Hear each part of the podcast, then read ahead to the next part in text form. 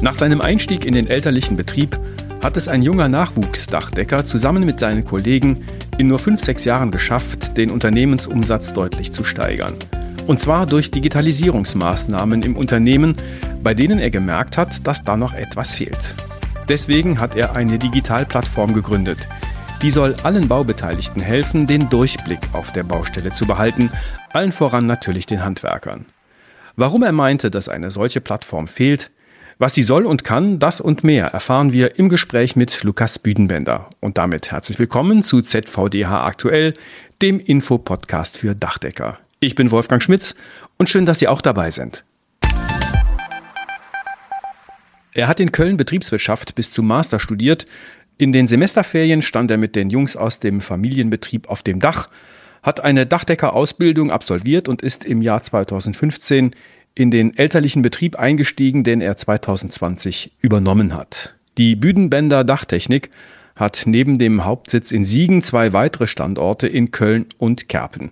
Lukas Büdenbender heißt der Unternehmensnachfolger in vierter Generation und wie viele andere Nachfolger ist er mit neuen Ideen ins Unternehmen gestartet, was bei ihm dazu geführt hat, dass er jetzt mit weiteren Partnern eine neue digitale Plattform für das Handwerk an den Start gebracht hat. Und damit hallo und herzlich willkommen, Lukas Büdenbender. Ja, hallo, vielen lieben Dank, dass ich da sein darf.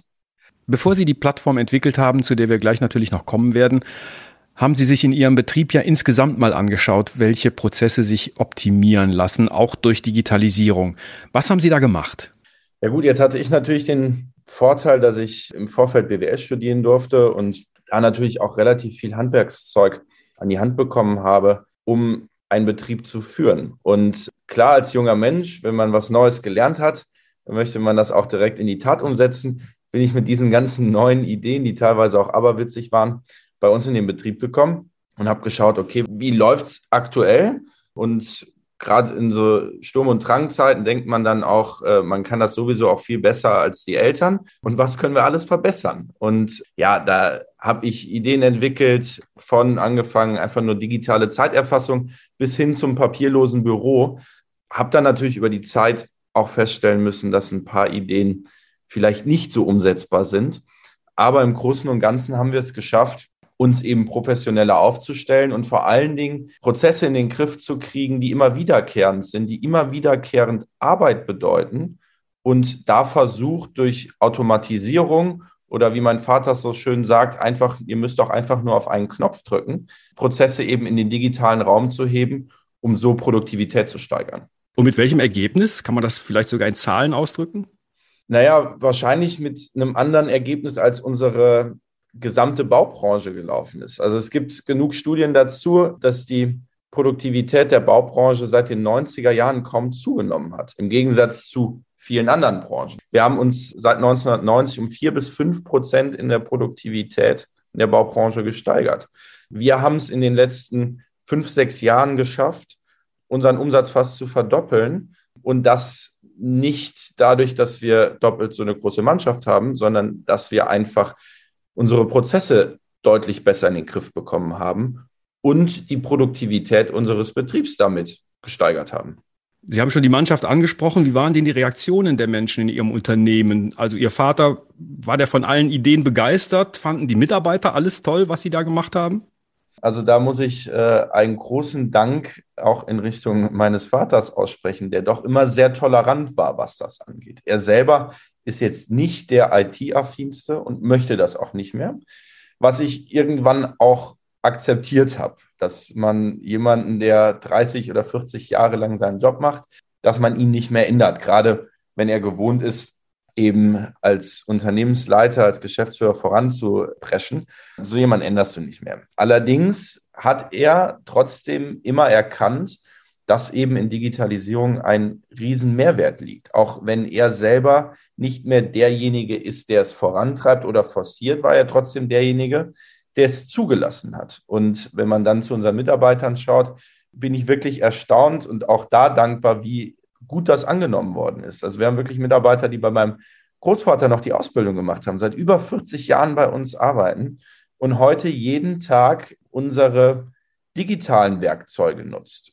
Von daher bin ich da auch wirklich viel Zuspruch getroffen und man muss sagen, seitdem wir mit unserem eigenen System, äh, wir bauen digital am Markt sind, auch extrem viel Stolz, weil sie Teil eines neuen Unternehmens, eines neuen Produktes sind.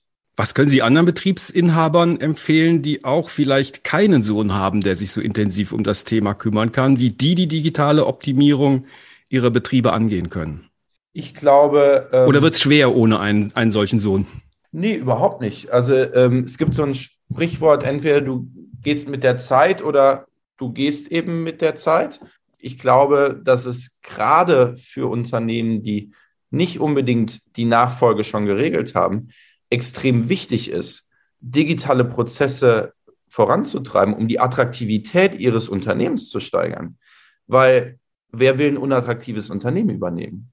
Was für einen Wert hat mein Unternehmen, wenn ich es möglicherweise verkaufen möchte? Die paar Werkzeuge, die paar Autos?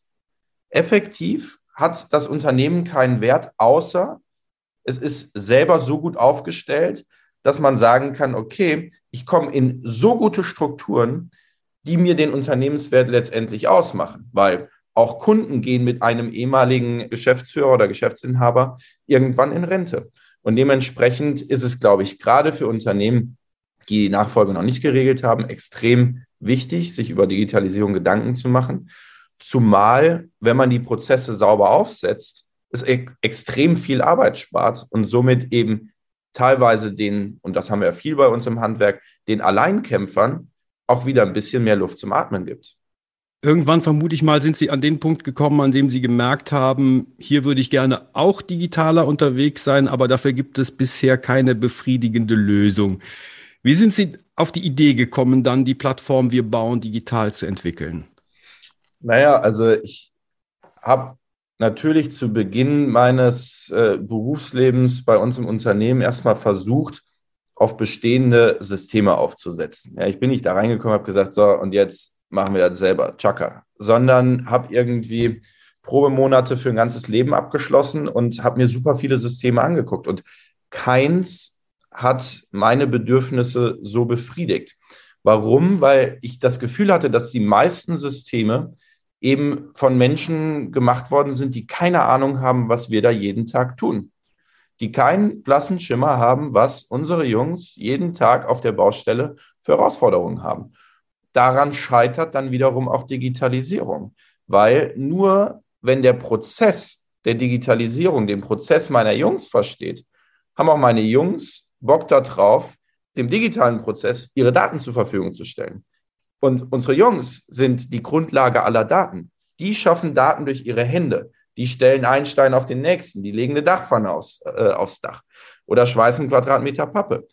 Und das sind so wertvolle Daten, die wollen wir in den digitalen Raum heben. Und das ist so ein bisschen die Grundlage von Wir bauen digital, vom Handwerker aus nach oben zu denken und nicht andersrum. Immer den Prozess der Mitarbeiter auf der Baustelle im Blick haben und daraus dann letztendlich äh, den digitalen Prozess abzuleiten. Dann machen wir es mal konkret. Was kann die Plattform und wie läuft denn so ein typisches Projekt ab? Ähm, die Plattform kann vor allen Dingen Leistungsfortschritt buchen. Das heißt, wir ziehen, also man legt ein Projekt an, relativ easy, ähm, über einen Internetbrowser und kann dann diesem Projekt ein Leistungsverzeichnis äh, hinzufügen über eine GAP-Schnittstelle. GAP-Dateien können eigentlich alle ERP-Systeme, äh, die es so gibt, womit man Rechnungen, Angebote schreibt, können diese Dateien erzeugen. Die zieht man bei uns rein. Wir matchen die dann mit der Preisdatei und dann haben wir ein Mengenpreisgerüst für dieses Projekt bei uns auf der Plattform. Der Mitarbeiter, der, mit, äh, der, der raus auf die Baustelle fährt, sieht dieses Projekt dann bei sich in einer App und kann dann sich und seine Kollegen, weil meistens macht das ja der Vorarbeiter, auf diesem Projekt morgens einloggen. Dann weiß das gesamte Büro und der Geschäftsführer direkt, okay, die Jungs sind heute auf dem Projekt Müller eingeloggt. Und ab da läuft für die letztendlich die Zeiterfassung so ein bisschen wie so eine Stempeluhr. Ja, da können sie noch Anfahrtszeiten und Pausenzeiten hinterlegen und die ganzen Daten werden dann am Ende des Monats total easy an Datev übergeben für die Lohnabrechnung. Ja, da sind dann direkt Kostenstellen und und und hinterlegt. Ab dem Moment, wo der Mitarbeiter sich morgens auf das Projekt eingeloggt hat, kann er auch nur noch Daten auf dieses eine Projekt buchen, damit wir Fehler reduzieren.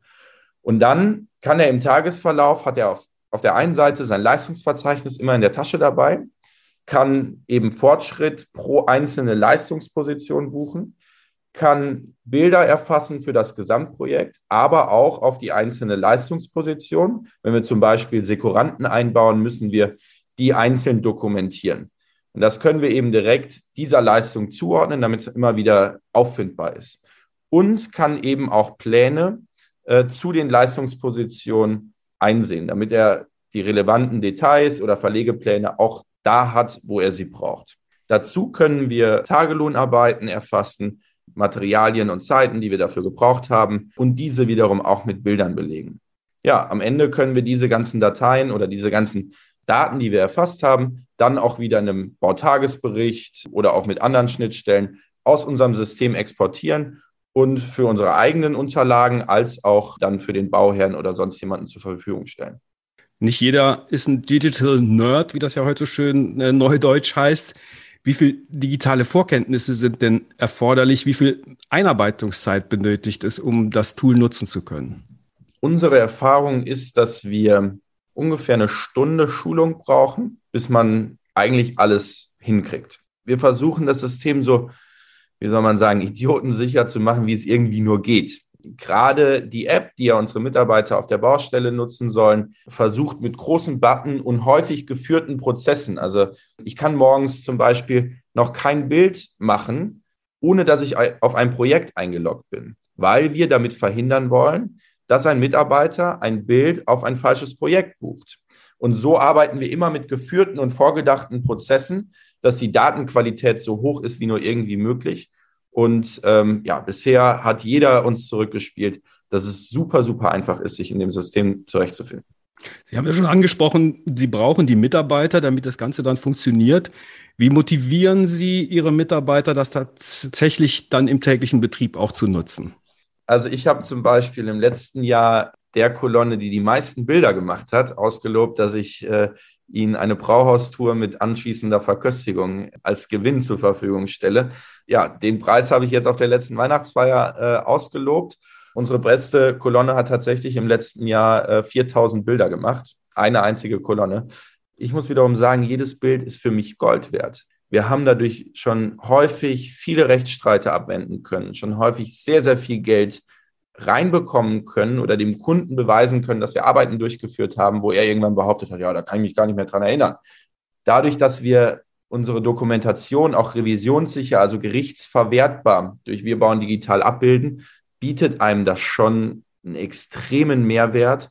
Daten sind Macht, ja. Man, man hat auf einmal eine Information, eine Informationshoheit oder einen Informationsvorschuss seinem Kunden gegenüber, der einem eine extreme Verhandlungsmacht gibt, wenn man nachher bei der Abrechnung sitzt. Und ich glaube, das kennt jeder unserer Kollegen. Abgerechnet wird am Ende. Und da haben wir alle, glaube ich, schon einiges erlebt.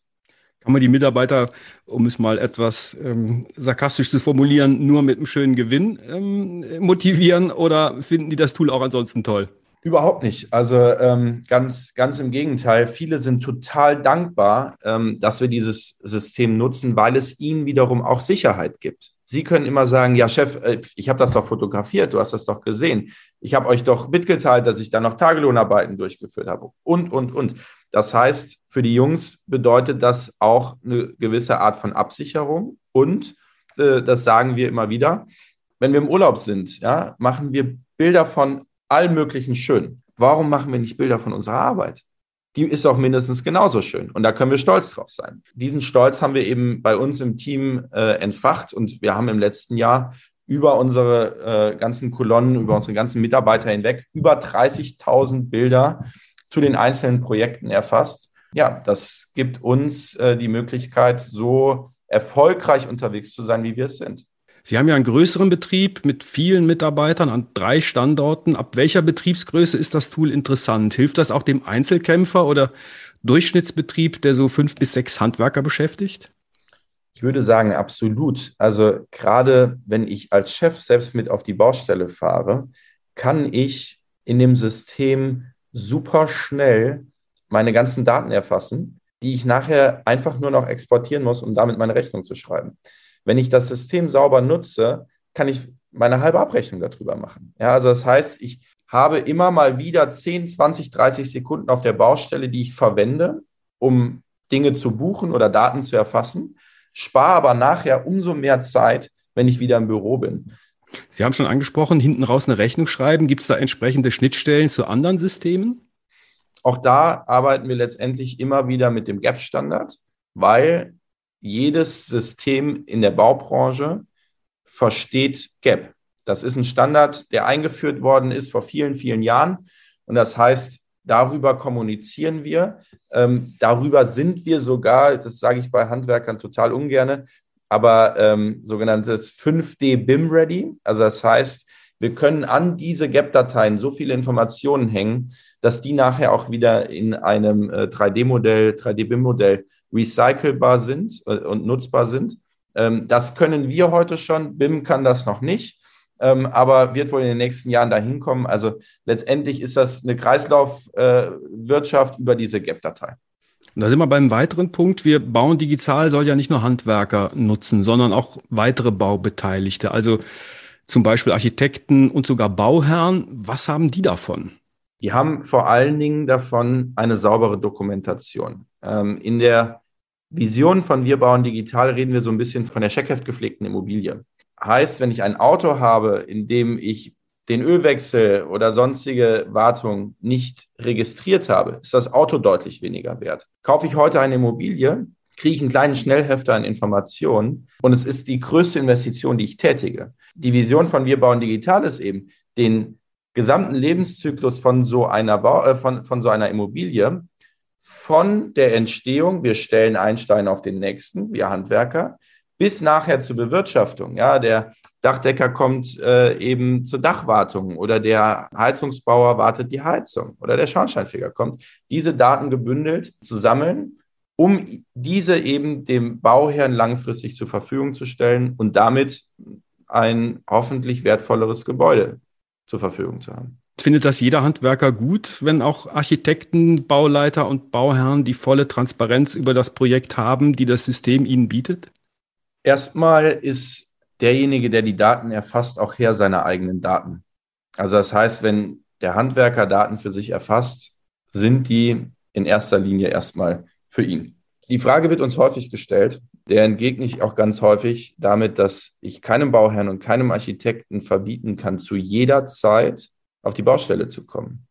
Jemand, der Schmur am Bau machen möchte, der wird auch nicht unser System nutzen, sondern unser System nutzen die Handwerker, die wirklich geile Arbeit abliefern wollen. Und ich glaube, das ist der Großteil der Handwerker in Deutschland, ja, die wirklich einen guten Job machen wollen. Und diesen guten Job kann ich doch mit Stolz auch mit anderen Beteiligten teilen. Nichtsdestotrotz habe ich eben die Möglichkeit, darüber zu verfügen, welche Daten ich teilen möchte und welche nicht. Und am Ende sparen wir dadurch alle extrem viel Zeit.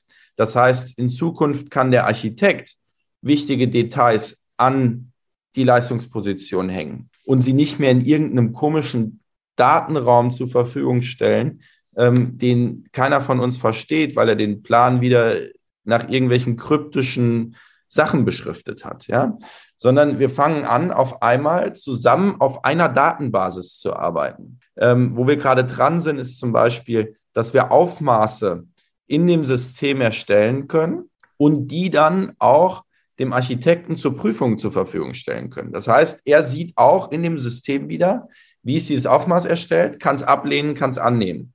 Lehnt er es ab, kann er sagen, warum. Wir können aber die ganze Zeit rational auf einer Datenbasis miteinander sprechen und diese emotionalen Verflogenheiten, die dann teilweise auf Baustellen auch bis zum Streit führen, werden dadurch ein bisschen abgehemmt, weil wir eben nicht auf emotionaler Ebene miteinander reden, sondern auf rationaler Ebene.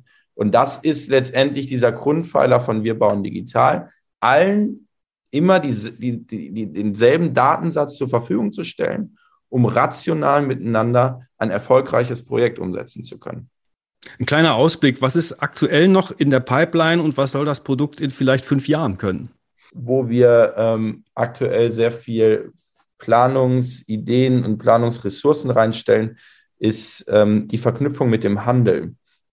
Das heißt, dass wir eben auch zusätzlich zu den Plänen an einer Leistungsposition, zu den Bildern an einer Leistungsposition, auch die richtigen Produkte inklusive Chargennummer, inklusive Produktdatenblätter an der richtigen Position haben und sie dann auch wiederum einfach exportieren können, ohne dass der Handwerker sonderlich mehr Arbeit leisten muss. Es geht mir immer darum, Daten, die die Branche eh schon erfasst, in irgendeiner Form anzudocken und zu kombinieren, um allen ein besseres Ergebnis zur Verfügung zu stellen, aber die Arbeit nicht deutlich zu erhöhen, sondern eher zu reduzieren. Und das sind so ein paar spannende Themen, an denen wir gerade dran sind. Ja, wo wollen wir in fünf Jahren stehen? In fünf Jahren wäre ich natürlich am liebsten der Hauptanbieter der Branchenprimus, der auf jeder Baustelle, am liebsten für jedes Gewerk, die passende Software liefert, um so auch Schnittstellen unter den Gewerken zu, äh, zu verbessern. Ja, also wie oft werden wir gerufen,